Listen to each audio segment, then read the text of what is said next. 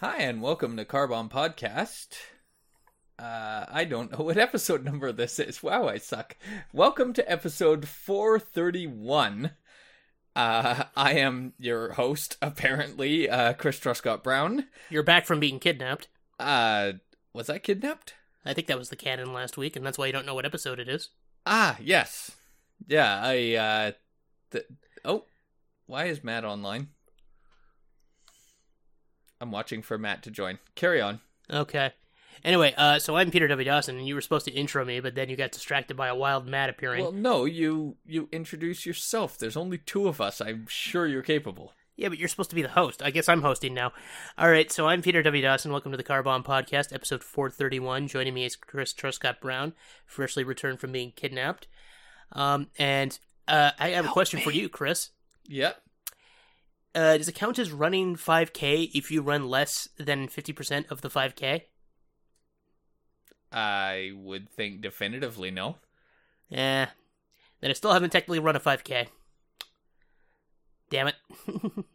I did Okay. a I did a 5K this morning and it was I probably actually ran or you know went above the average 5 to 6K. Oh no. Okay. Mhm. So you traveled the actual 5k, Yeah. But you didn't run the whole 5k. No, I walked a majority of it. Uh, absolutely counts. All right. A a run does not need to be a. Uh, there's a term for that. That is a sprint. Hmm. A, a a good run or jog or whatever you want to call it, you have to alternate. So yeah, you totally did it. All right. I'll take it then. And on that note, we cue the theme song. Three, two, one, zero.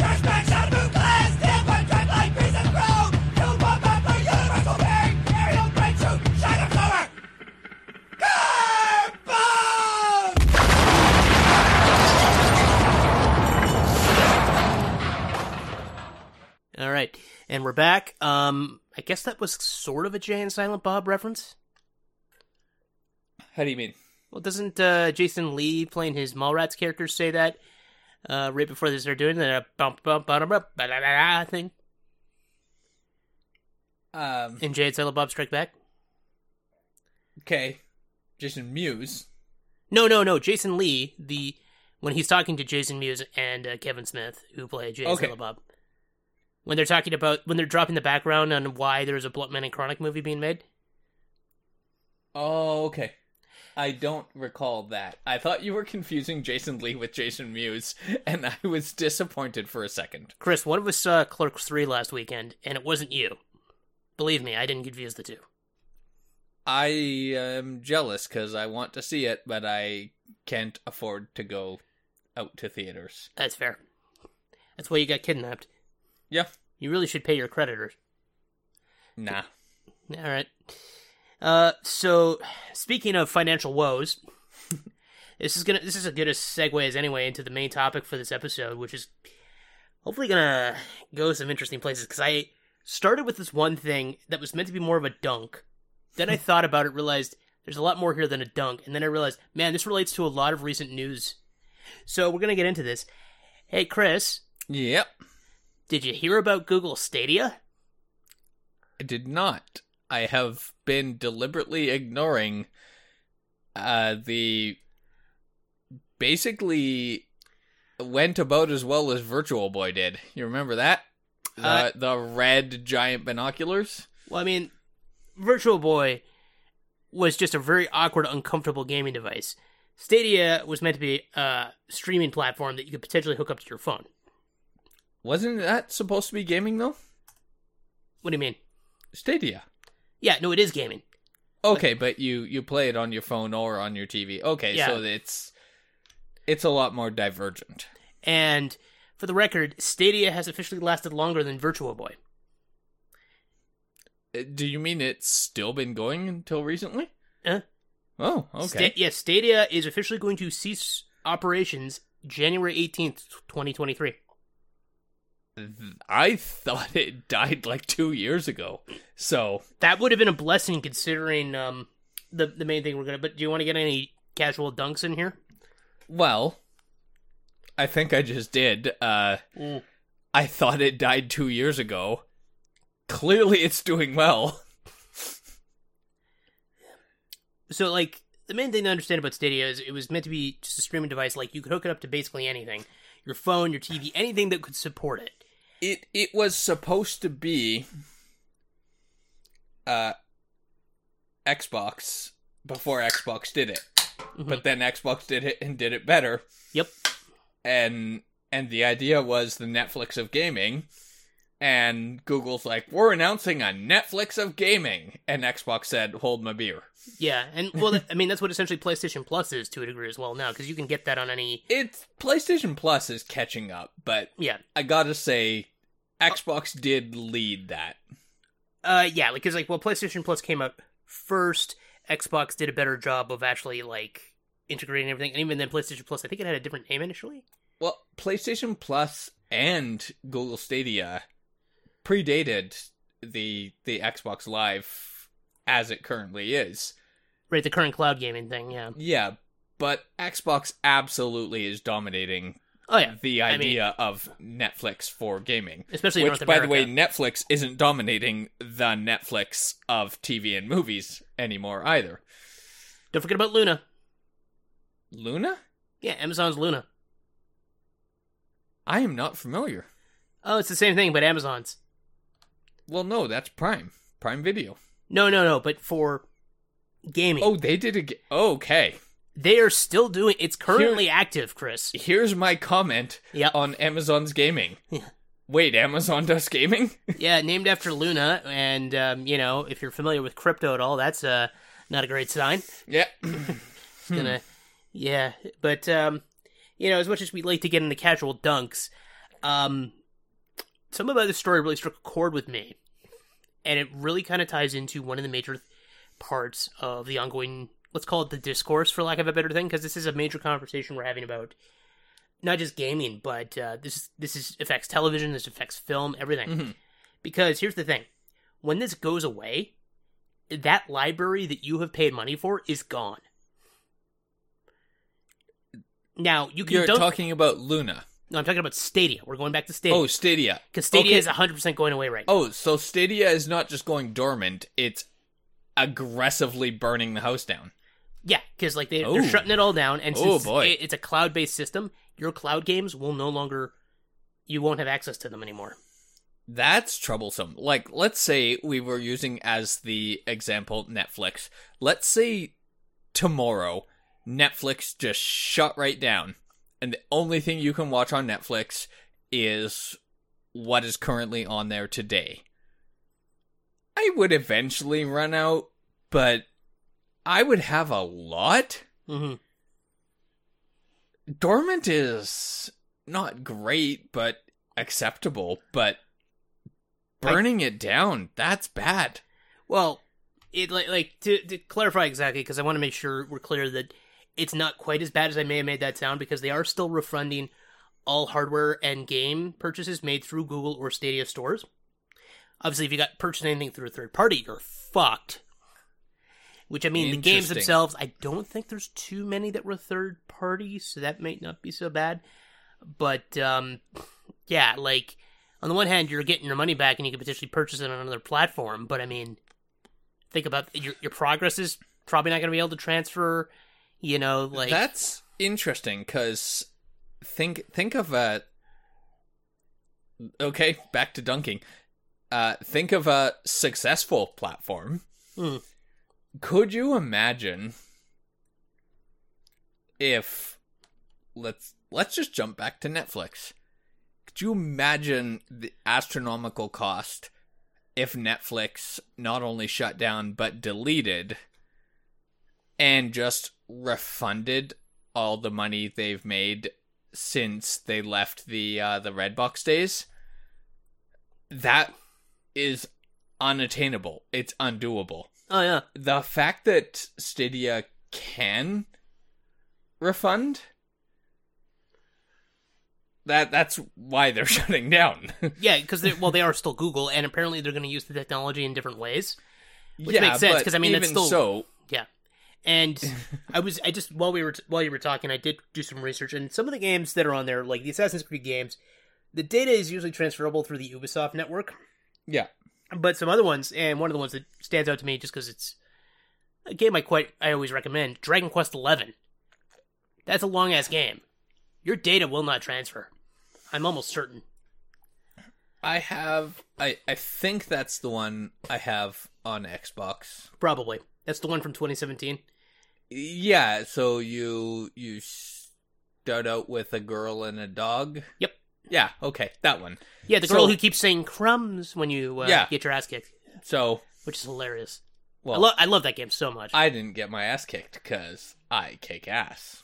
Uh huh. Uh huh. Tell me more. Tell me I- more about your Luna.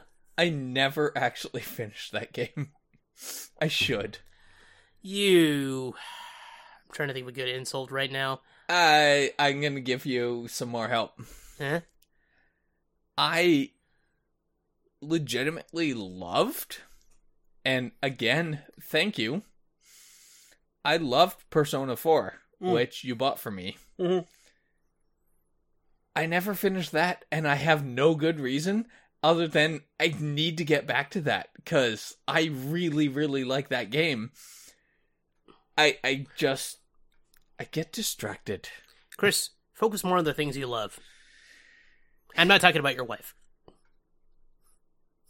Well, Anyway, on that awkward, I, I was hoping you were going to have a quicker retort to that, but I remembered who I was talking to.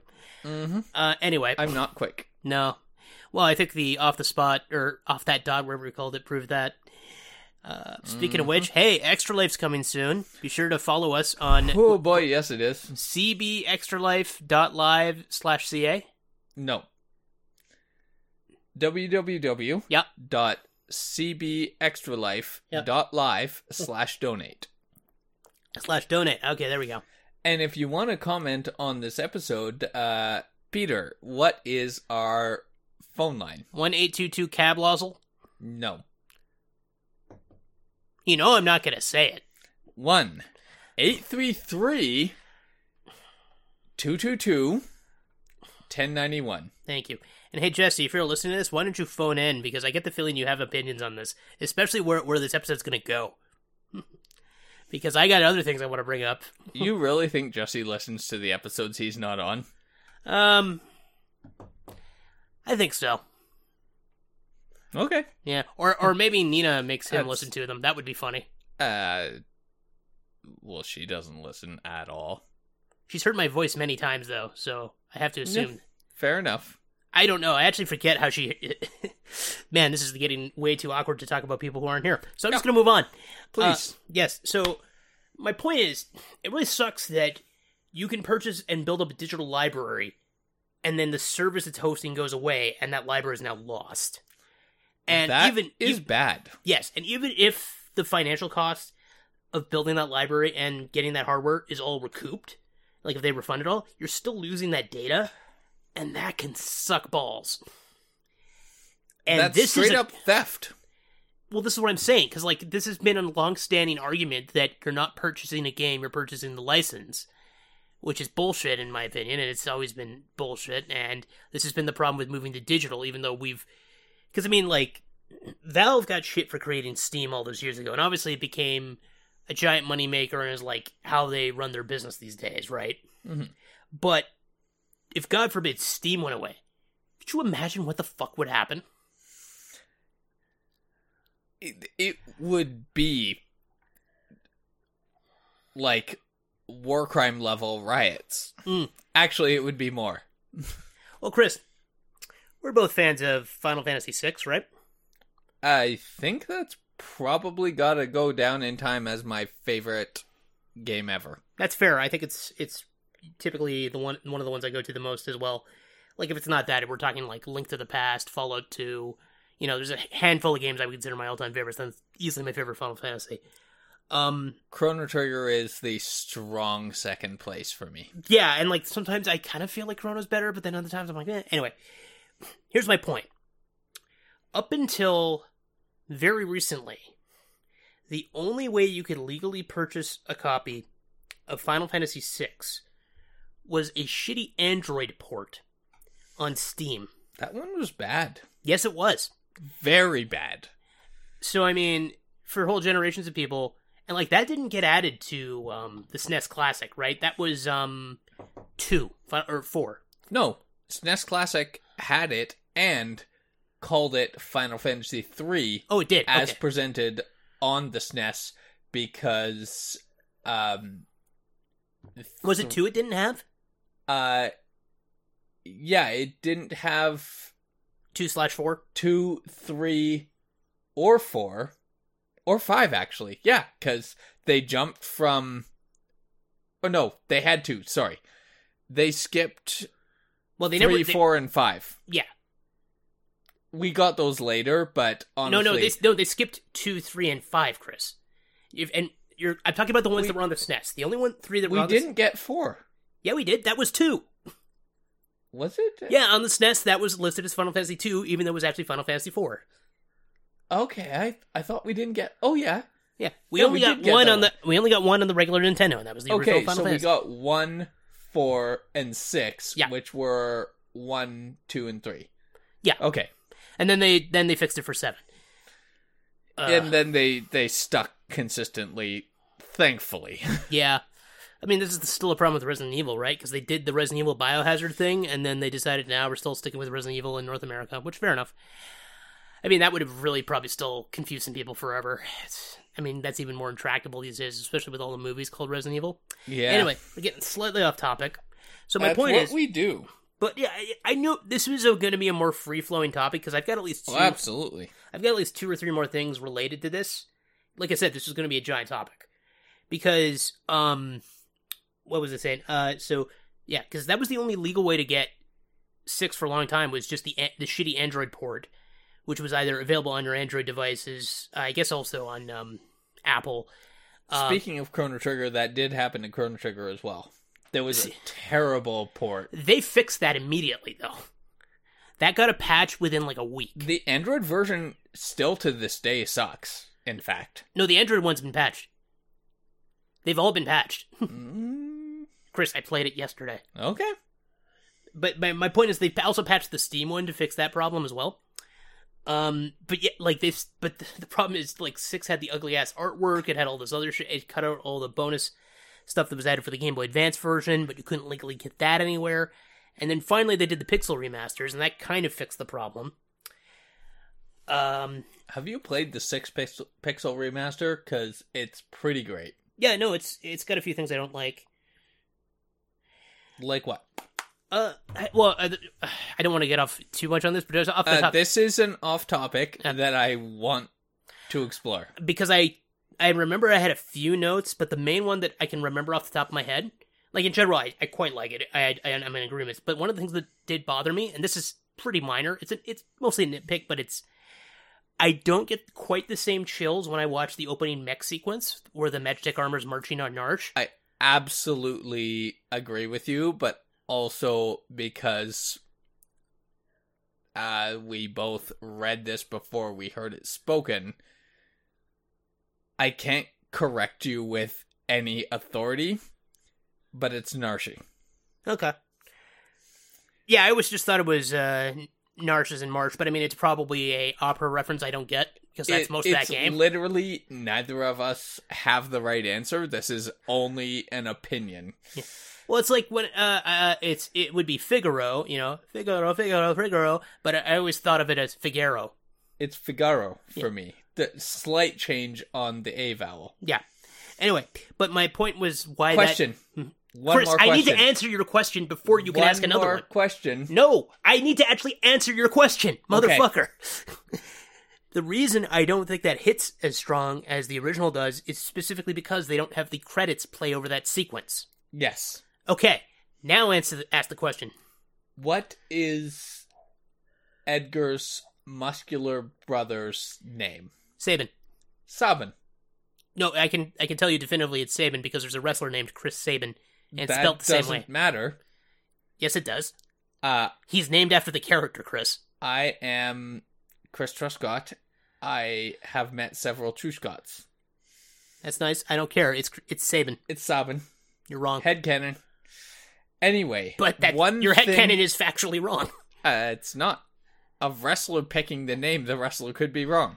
He got And- it from Square Enix. He's still wrong because I'm right always by default. Uh, one thing I did really He'll he will like, suplex you like he suplexes a train. That motherfucker can go. That was actually with the Pixel remaster. One of the complaints Yeah, is you can't suplex the train you can't suplex the train. It's bullshit. That is such bullshit. You need to suplex a train. Um, Anyway, you notice how we've been happy now and talking, and passionate and loving things. mostly. Yeah. One thing Well, I that's a- wanted to add. Oh, okay, go ahead. I really, really, actually, one of my favorite things of the Pixel remaster Mhm. Is one of my favorite video go video game moments ever. The FF6 opera scene. Yeah, They actually vocalized the opera, and they gave Celes just a regular person singing voice and not a professional operatic singer where there's a huge difference. mm-hmm. And I straight up love that.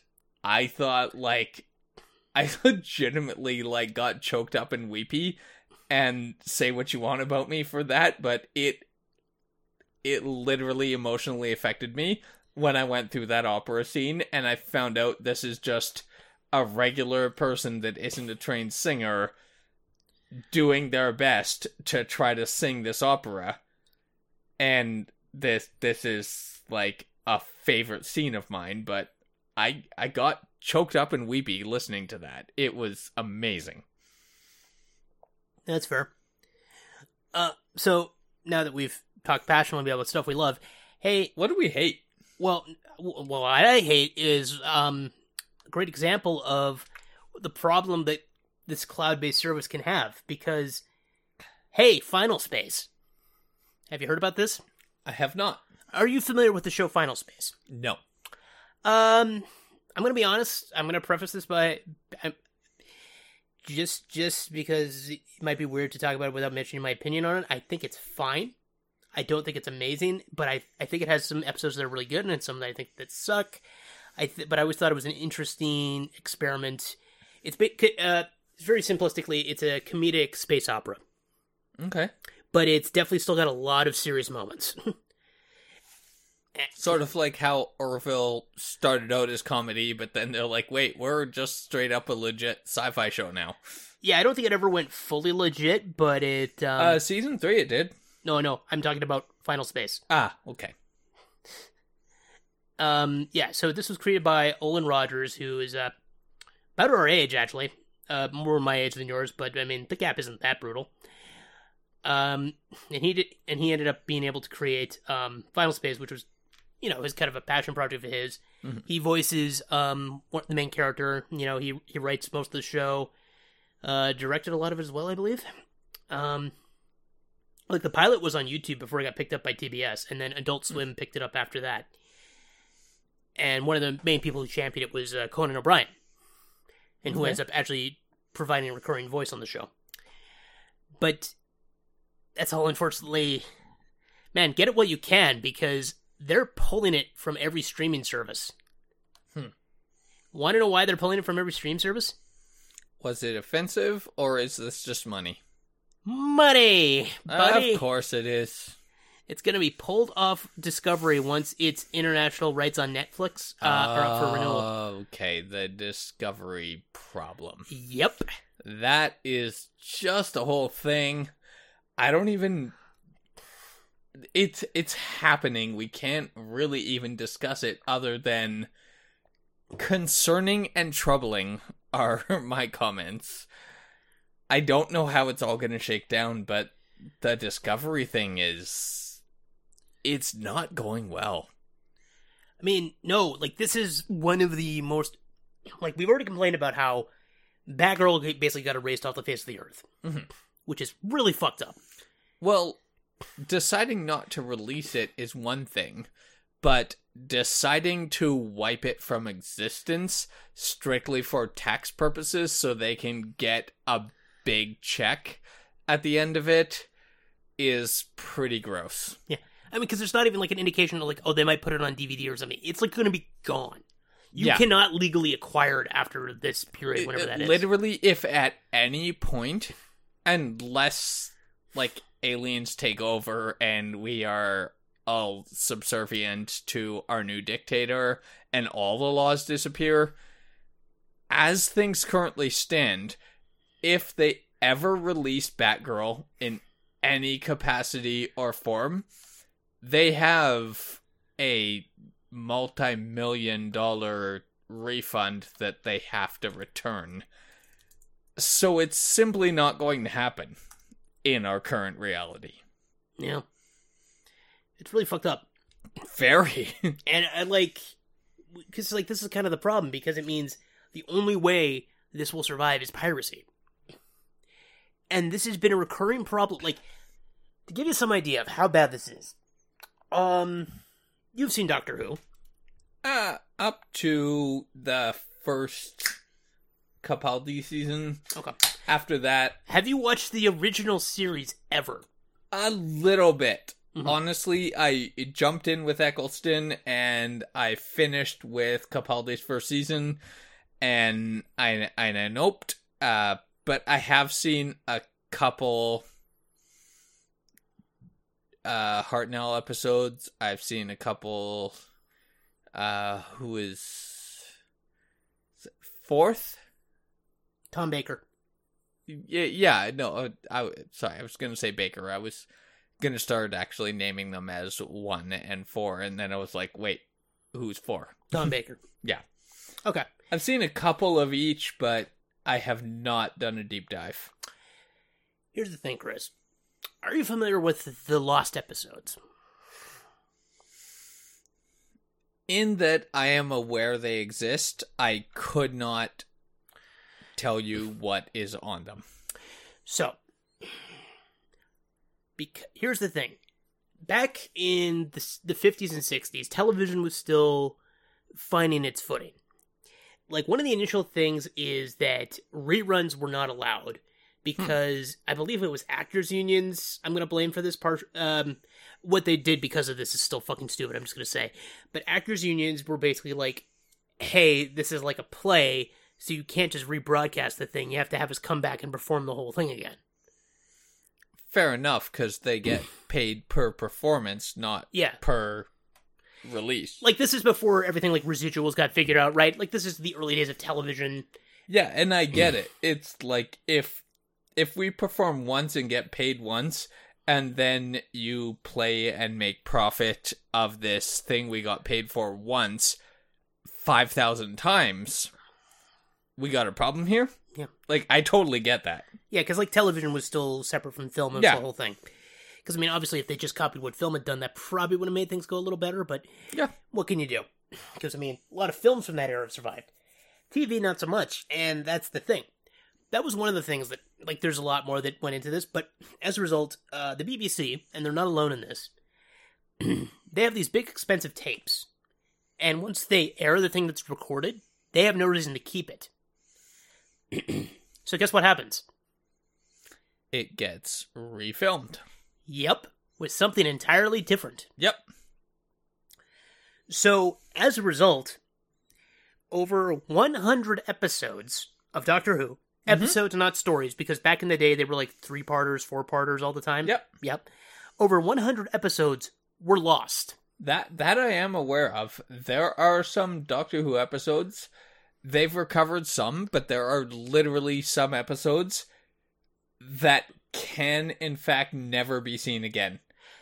Sort of. So, here's the thing actual v- full video copies of some of the episodes are very likely gone forever, which sucks balls. However, Anything being lost sucks balls. Chris, Silver Lining, and hmm? Hooray for Pirates.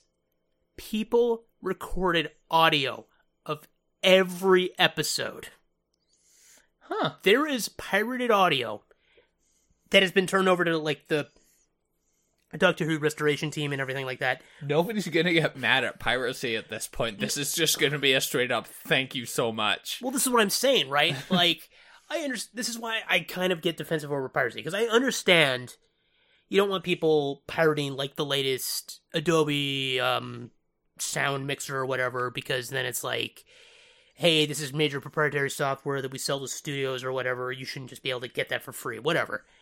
And you know, God knows how many man hours are put into that, right?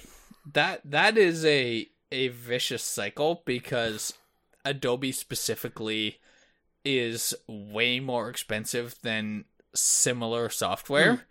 And Hmm. I just picked it as a random example. You don't need to go on a huge screen about Adobe. but if you no, want to, it, this is small. okay. It it is way more expensive than similar software. The reason is it is kind of the flagship of similar software and is most frequently pirated. Therefore, they have to charge more to actually recoup losses. And I legitimately don't know how to feel about that. That is a chicken and egg. It's like people pirate it more because it costs more, but it costs more because people pirate it. That's difficult. Yeah.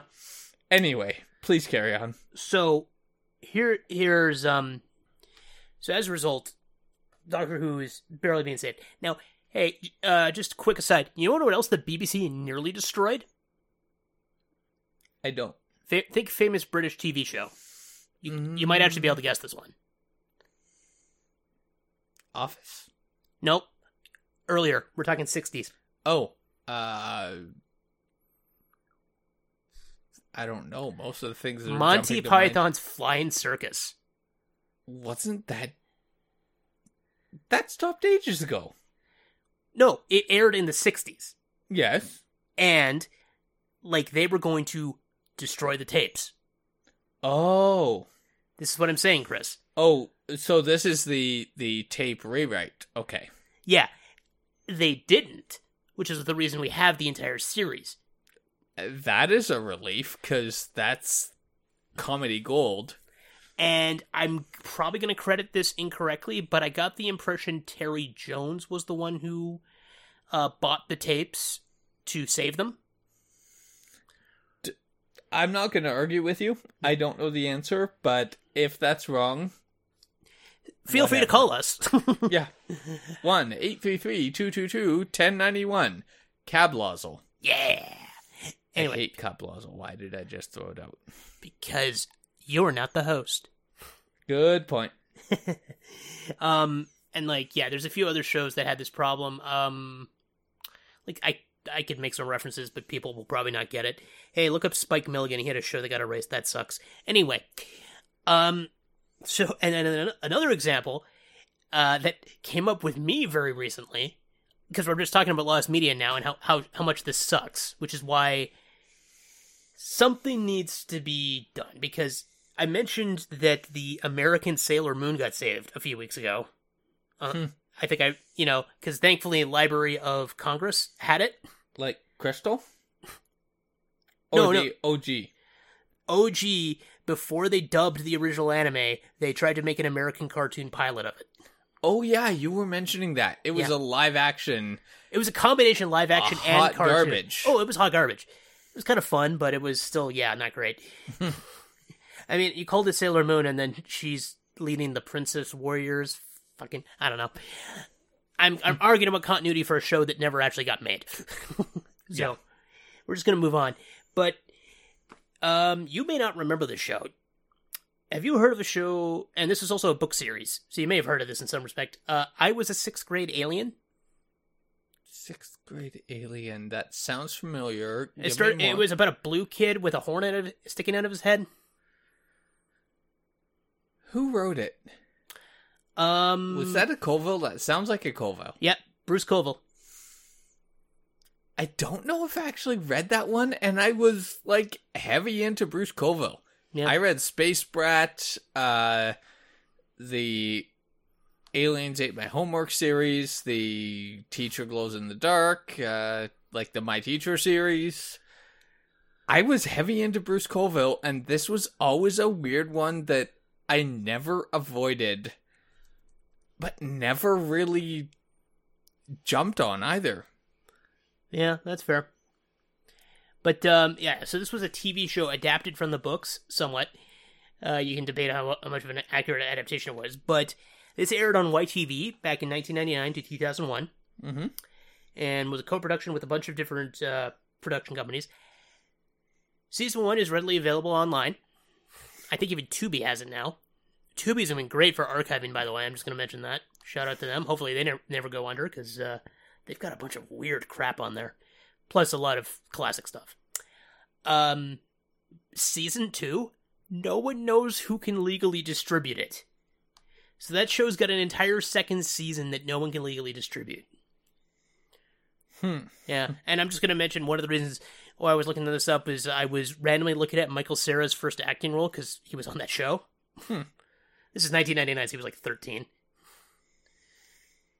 But um, him and a bunch of other Canadian actors who've gone on to like a lot of them ended up on Degrassi, I think.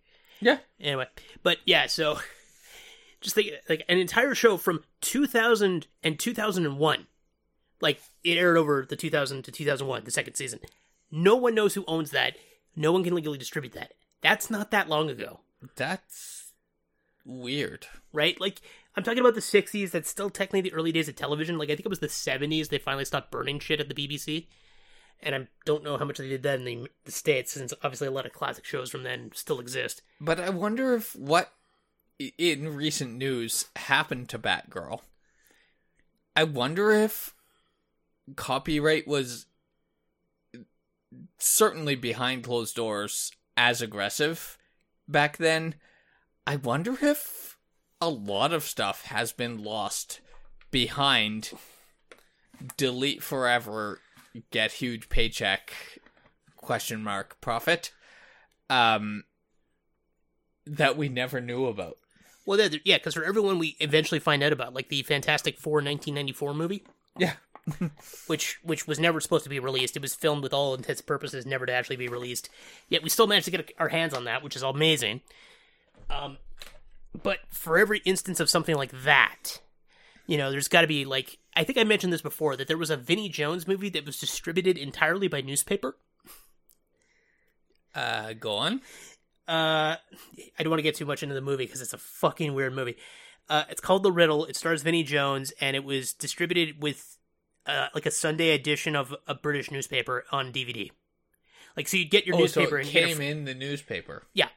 But I mean, think about that. that worked for like gaming magazines for a bit Yeah. i can't imagine that working for movies Again, it's as far as I know, the only movie that went straight to newspaper, which is a Hmm. fucking fun sentence to say. That's uh, yeah, it's not as very good. far as bruce coville works i would still like to see an animated uh aliens ate my homework series Mm. and a live action my teacher series That's fair. space brat can just remain how it is that didn't really do a lot for me but also if i'm looking at episode time Yeah, I think it's time we talk about. i think you better start talking about Mick Foley. Mm. So you came to me asking me about Mick Foley in particular because you randomly saw a video of him after you watched another match I linked you to. yeah my my question to you to reiterate for the rest of everyone Mhm. uh was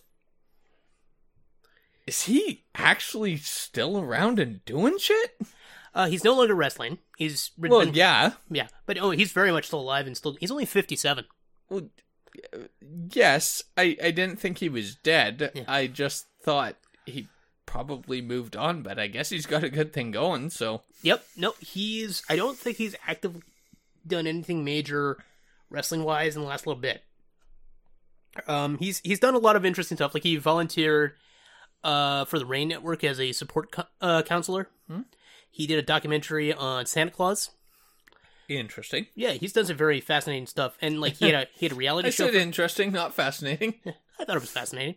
Eh, He had a he had a reality show like most people do. who doesn't Yeah, yeah.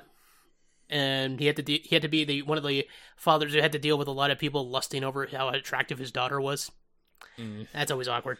that's always gross Yeah, that was brought up on fucking WWE programming. I'm just like, that's people, Oh, yeah. humans. I'm talking to literally anybody that listens to this.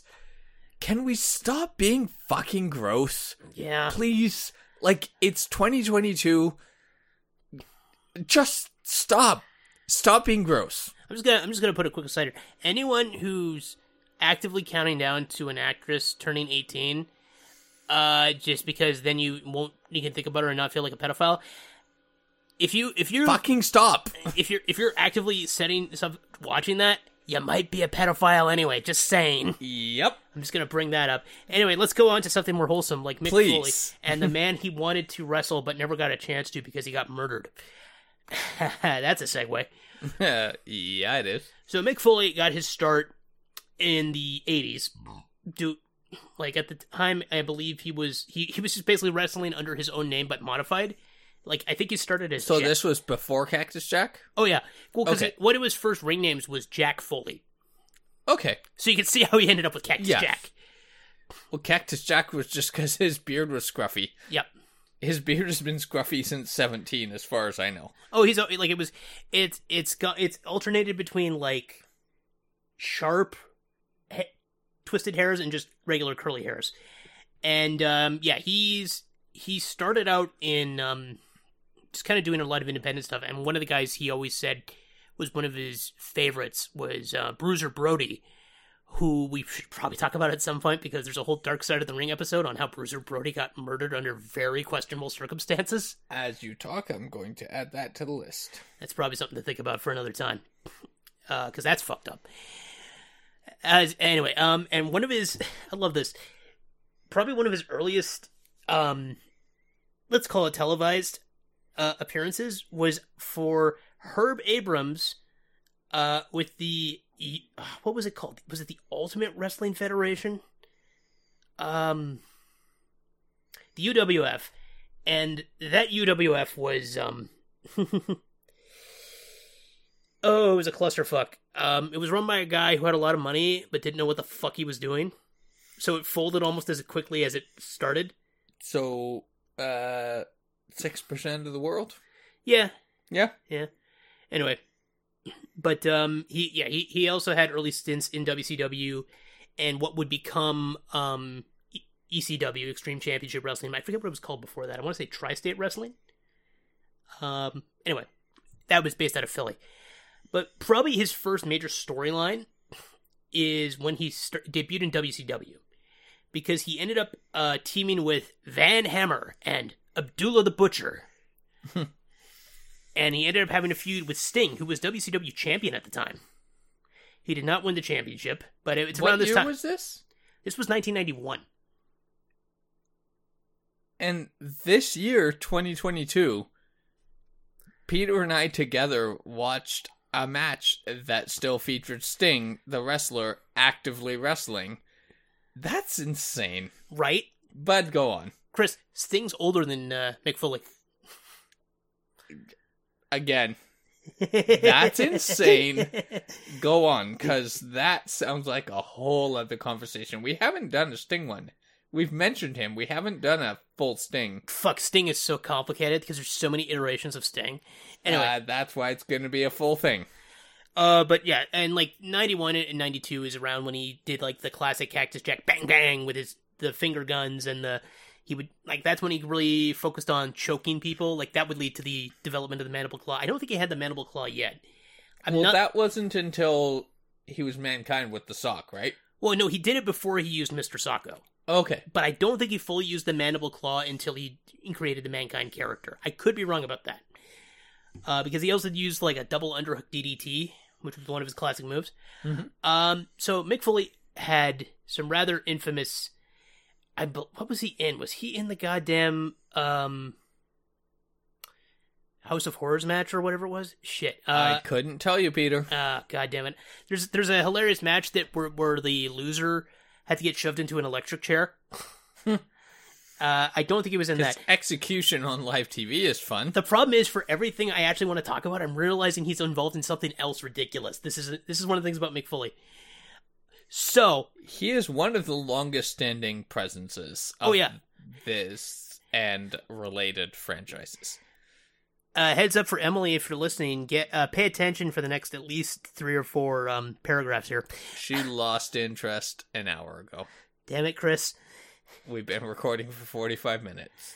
Uh, anyway, so ca- uh, in 1993, Cactus Jack faced Vader, the Mastodon, who I believe was champion at the time.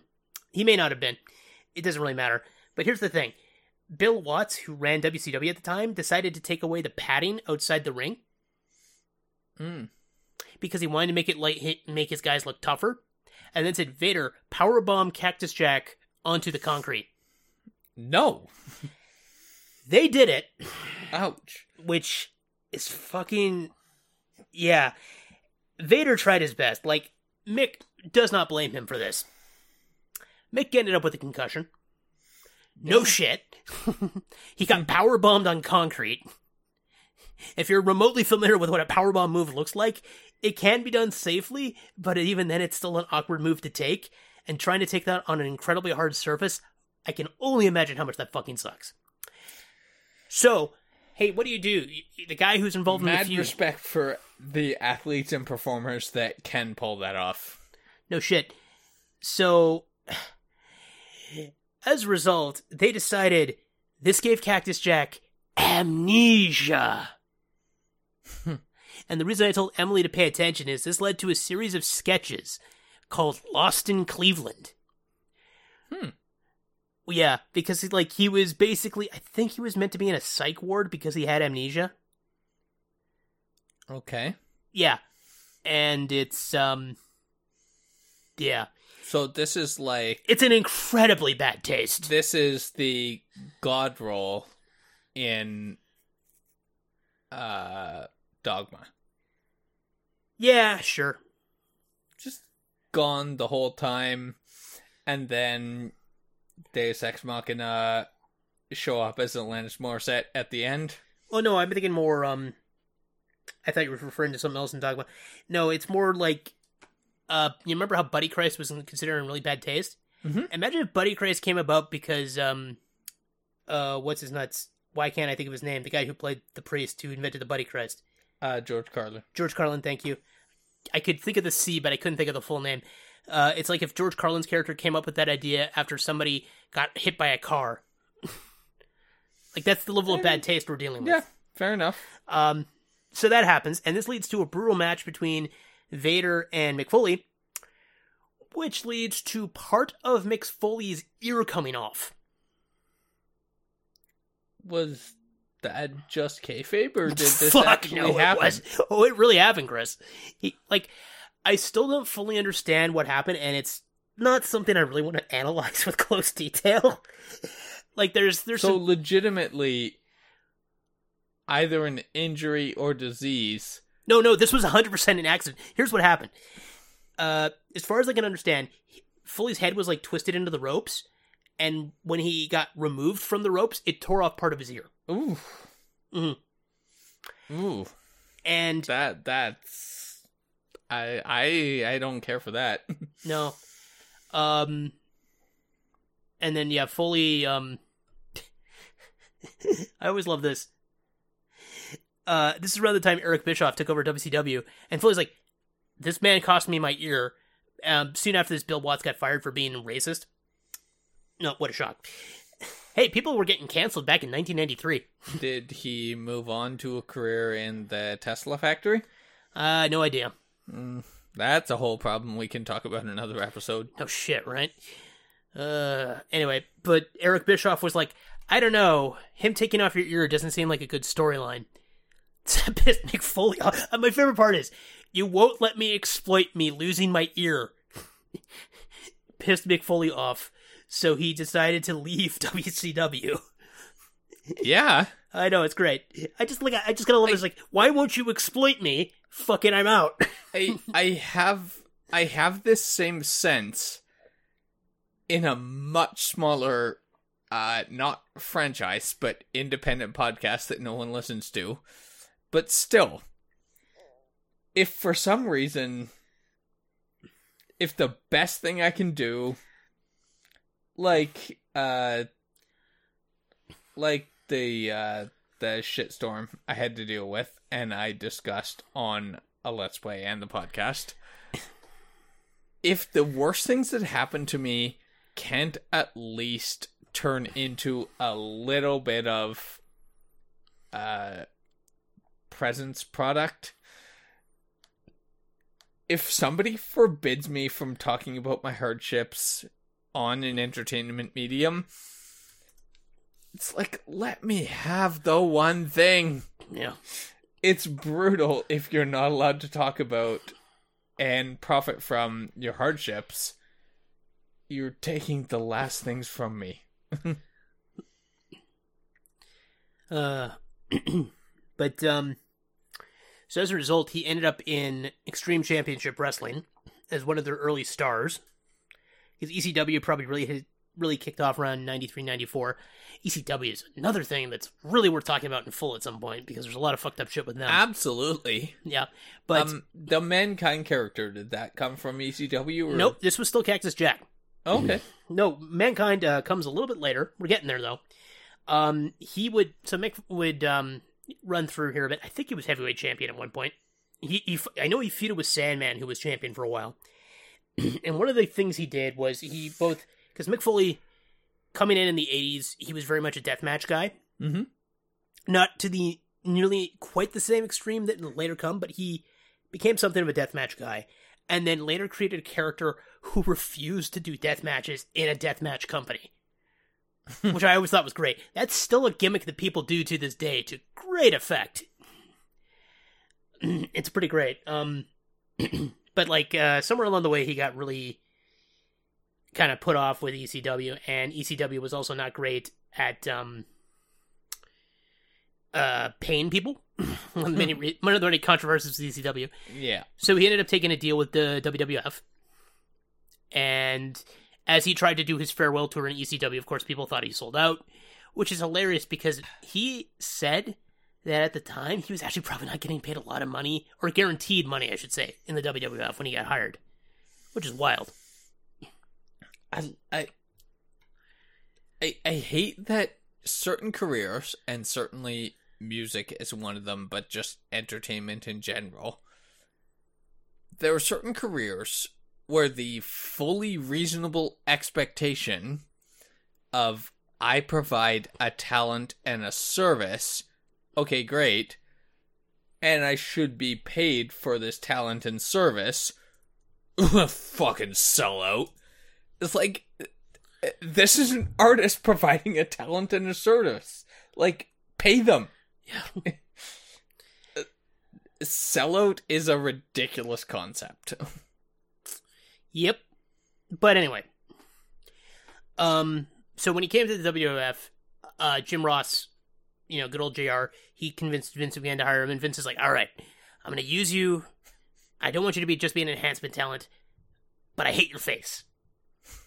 Which he was missing part of his ear at this point. Fair enough.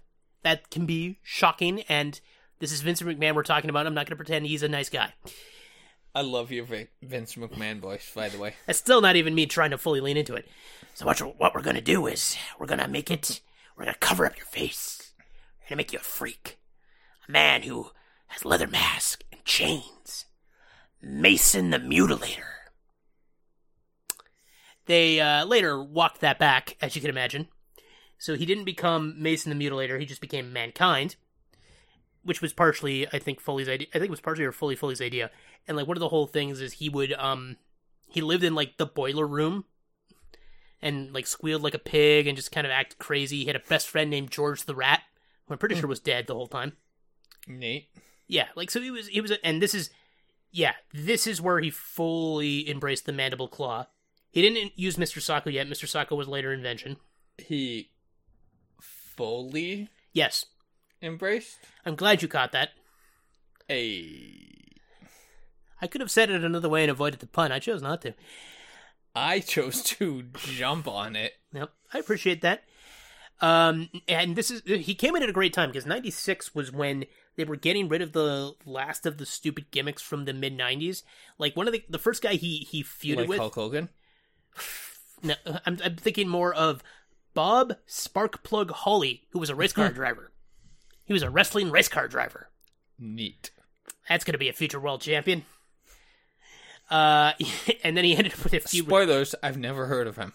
Yeah, Bob Holly. If you if you watched in the '90s, you probably might recognize the name. He had a few moments of significance, but not a huge deal. And his race car character was definitely not one of them. race car driver, whatever. No, yeah, if he was a race car, that would have been interesting. He's a fucking transformer. um, and he would very quickly develop his feuds with the Undertaker, which would become legendary because like that was like his second major feud. Uh, in and this is in '96, and they were way away from the big feud with the Undertaker that would make them both legends for 100% real. Um, but he actually ended up fighting um, Shawn Michaels for the world title within his first year, which was pretty impressive. Uh, he lost, of course. Yeah. Uh, and then yeah, he took on a f- few other dudes. And one of the big storylines that picked up, um, I'm skipping over a few, is Stone Cold Steve Austin was on the cusp of being Stone Cold Steve Austin, like you know the Yeah. greatest wrestler. Yeah, The guy. yeah. He, was, the guy for a lot of years. Yeah. So one of the storylines was he won the tag team championship with Shawn Michaels. And then Shawn Michaels was air quotes injured. I believe it was a storyline that he wasn't actually injured. Uh so Stone Cold had to vacate the titles or fight Owen Hart and the British Bulldog on his own. And Mankind's like, "Hey Stone Cold, I maybe I could be your partner." I can't really do a Mankind. but I, I'm just trying to do the mannerisms a bit. And Stone Isn't Cold's like, more gravelly? Oh, it's a hundred percent, but it's also like high pitched. It's like so not how I talk. Like this? No, that's not even close. I, I don't actually know his voice. I literally went on a high pitched and gravelly. That was my Uh, guess. I guessed wrong. it, it's it's like if Morty from Rick and Morty sounded more like a proper human, but like it's kind of that same mannerisms to a degree. It's So wait, Morty is the nephew, not the uncle? yeah, like the kid from Rick and Morty. Yeah, Okay. imagine that, but like an adult man who can actually I don't know that show well enough to try to approximate it, so that's fair. You know, it's it's hard. I am not going to try. I, will. I, am impressed with people who, myself. who can do a proper Mick Foley impression. I consider that a very difficult impression to do. Um, but I'm gonna point figure it out, and I'm gonna do it for you. that's fine. So here's what happened. he Stone Cold rejected him, thinking he was just a freak, and he's Mhm. like, "All right, I guess I can't be a freak then." So what happened instead was he comes out as a weird tie dye hippie named Dude Love. I forgot about Dude Love. Yep. And That didn't last long, did it? yes and no. Uh, because he and Foley ended up being a tag team, um, and they were champions for a while. But then the infamous SummerSlam 1997 incident happened where Owen Hart broke fucking Stone Cold's neck. If you ever wonder why Stone Cold Steve Austin seemed to come and go so quickly, that's one of the reasons why. Oh, did that actually happen? that is wasn't legit. That is hundred percent a legitimate thing that happened. Oh my goodness! Yeah. I literally to this day thought the broken neck was kayfabe because he wanted some time off. No, fuck no. That was hundred percent. Oh legit. man, That probably shortened his career by at least five years. that is literally breaking news today for me. I did not think that was real. Hmm. Yeah. So that lead that kind of screwed over Foley a bit, and so he kind of did the dude love thing, uh, including a feud with Triple H when Triple H was just Hunter Hearst Helmsley. Um, and there was actually a bit where they did a sketch where Dude Love and Mankind argued who should wrestle. did he perform under the full name before the abbreviation? oh yeah, Oh, I oh didn't no, know that. oh, yeah. Triple H started as a um, Connecticut Blue Blood, who I I remember that one. uh, which is why he has the name he, he does. And yeah, he was just basically a pompous dude who was like, I'm a wrestler because I am the best at what I do. Which is why his move's called the pedigree. hmm Yeah, that's all that I, shit. I knew all that, and I thought right from the start he was Triple H, which no, it just became a very obvious nickname to give him later. well, I thought that was the gimmick. It's like Triple H. What does that stand for? Why, it's Hunter Hearst Helmsley. Like I, I thought that was a bit right from the start. yeah. Is he went by Triple H, which represented this other thing. So I'm learning a lot as This is fine. This is what I'm as here usual for. your wrestling segments. And I uh, love there's it. still plenty of shit. I'm like, oh right, I forgot about that. Um, so what happened though is I mentioned Dude Love and Mankind had a conversation about who should fight uh, Triple H, Hmm. and they event Hunter Hearst Helmsley. I'm not going to say the full name, but um, and they eventually decided he should do it, which led to the WWF debut of Cactus Jack. Okay. and yeah, he ended up beating uh, Triple H by pile driving him through a table. So that's a fun segment to look up if you ever get a chance. Um, uh, don't worry, we're getting there's still a lot, but I'm going to try to get through it because I know we're already almost at time. Uh, we're past time, but I don't care. Carry on. So, Terry Funk, hardcore legend in his own right, one of Mhm. uh, Mick Foley's friends, he had his first of many retirements in 1997. I don't think he's still retired. Wow. I this is what I'm saying. Uh, he's like Ric Flair. He's He's got to be like 60 now, right? uh, Terry Funk. He's got to be. I think he's older than that. Oof. Yeah, he's 78. Oh boy. Yeah, I mean he had good reason to retire in 97. But yeah. but it, like yeah, he retired in September of 1997. Broke retirement in December of 1997 to join forces with Foley in the WWF as Chainsaw Charlie, who challenged uh, the New Age Outlaws for the tag team championships at WrestleMania 14, which is the night Austin won the title for the first time. Mm-hmm. But before that, in the 1998 Royal Rumble, uh, the number one entry in the match was Cactus Jack. The number 16 entry was Mankind. The number 28 entry was Dude Love. So he was busy that day. Oh my, was he ever! it was a, it was in retrospect very stupid, but it was still a lot of fun. As I have stated repeatedly, wrestling isn't fake, wrestling is scripted. Yep. I am going to go out on a limb and not speak for Peter, but I myself could not even do what any one of those people do in one match with a full script and a full month of preparation.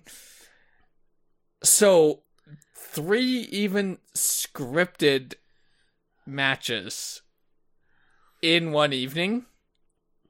Well, it's technically the same match. Yeah, He's just wrestling as three different characters. that's fucking insane. Oh my, is it ever?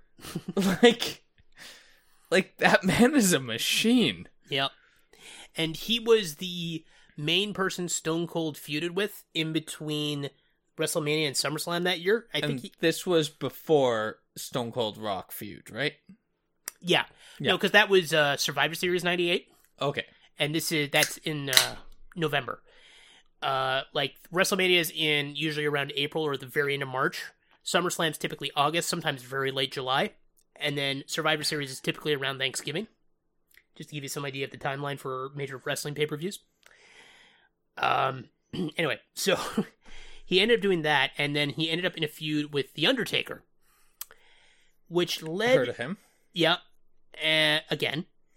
this and uh hey, so this is uh, okay, I just want to make sure I've got the timeline right on this.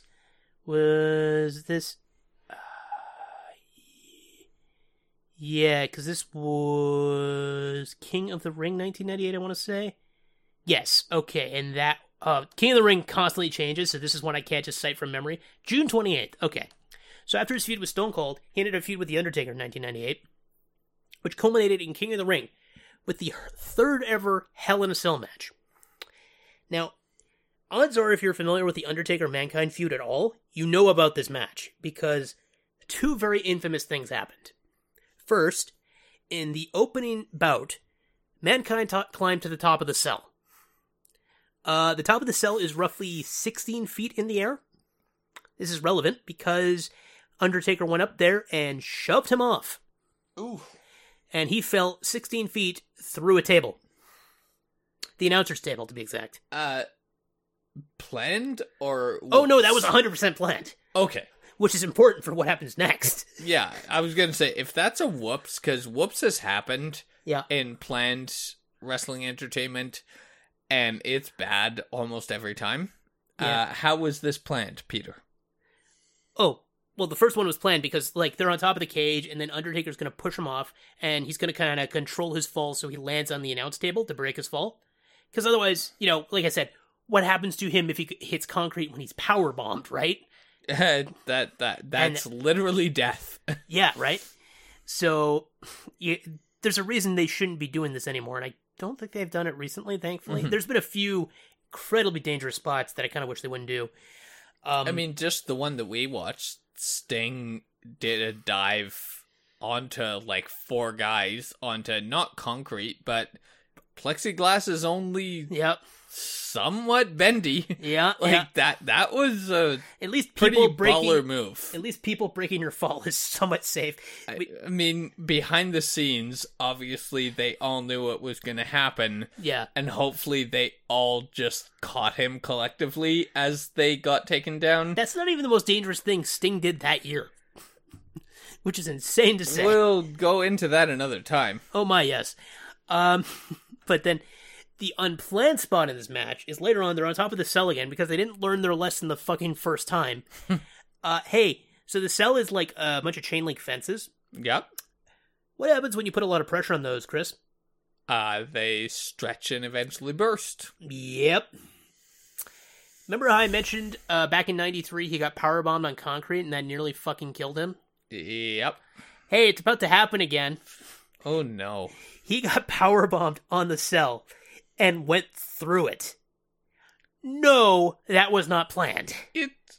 I mean, wire is made of metal, but it's also pretty thin, and there's only so much thin stretched metal can withstand, and a easily like two, if not two fifty pound man Yeah. into some wire, it's gonna break. Yeah. So that was bad, but Mick Foley fully became a legend that night, if he wasn't already. I mean, he always was to me. Um, and by the way, he hates people asking if it hurt. Just gonna bring that up because I met Mick Foley in person. I'm not gonna ever ask. No shit, right? Uh, yes, yes, it did. so after taking some well-deserved time to recover, Yeah.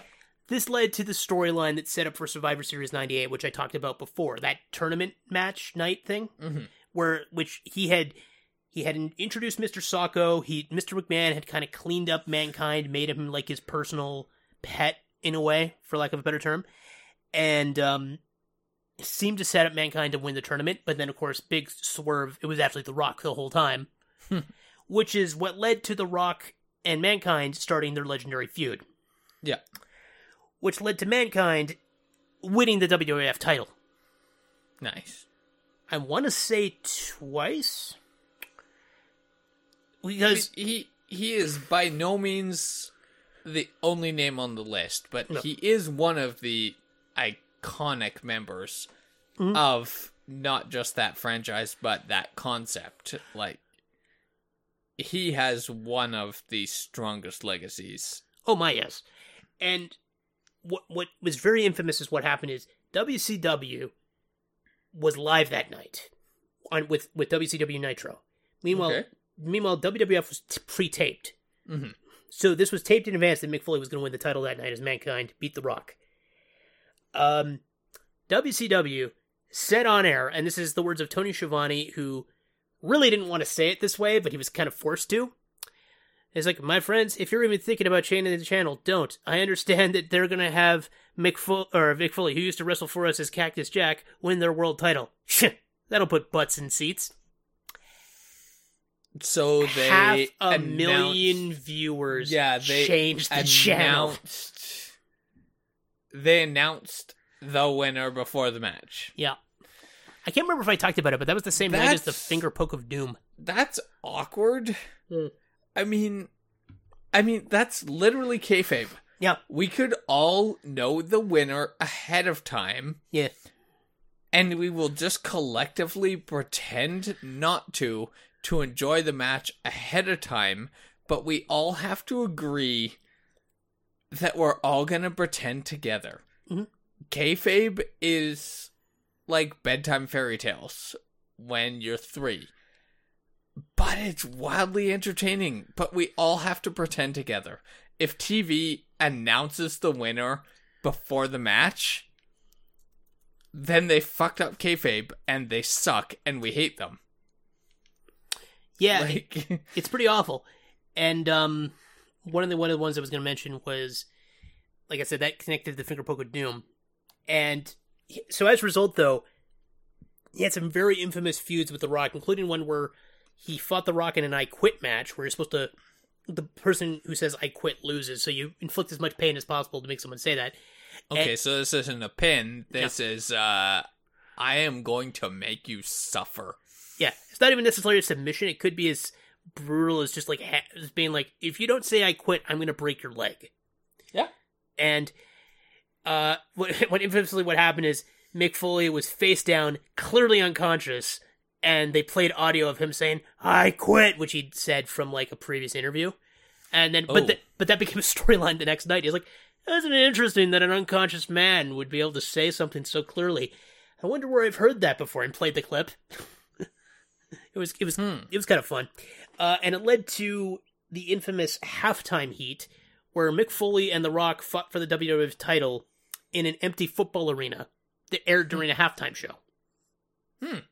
Yeah, that was a weird segment. Uh, Mick Foley won by pinning The Rock with a forklift. A move or a literal A literal equipment? forklift. Okay. Neat. Yeah, I know, right? And I think I think that's probably a good way to end unless you have more. I was just going to mention a couple other things worth 'Kay. noting about his later career. One, uh, somehow this eventually led to The Rock and Mankind teaming up to become the Rock and Sock Connection, Interesting. which is an amazing thrown together tag team that has stood the test of time. Uh, like him and him and The Rock have remained decently good friends. Uh, well, yeah, because both of them understand the business and the kayfabe. Yep. And um, I don't unfortunately remember what his actual retirement match is. Unfortunately, it's probably something. It was probably a Royal Rumble appearance where he randomly was in there with um, because the Royal Rumble you can just get eliminated by getting tossed over the side. Yeah, But but but Mick Foley specifically never really left the franchise, did he? Like he transitioned from wrestler to both announcer and manager, Mhm. right? Yeah, well, yeah, he was general manager of Raw more than once. Yeah. So uh, yep, that- his final match. I just pulled it up. Uh, useful website. I'm just gonna plug real quick. CageMatch.net.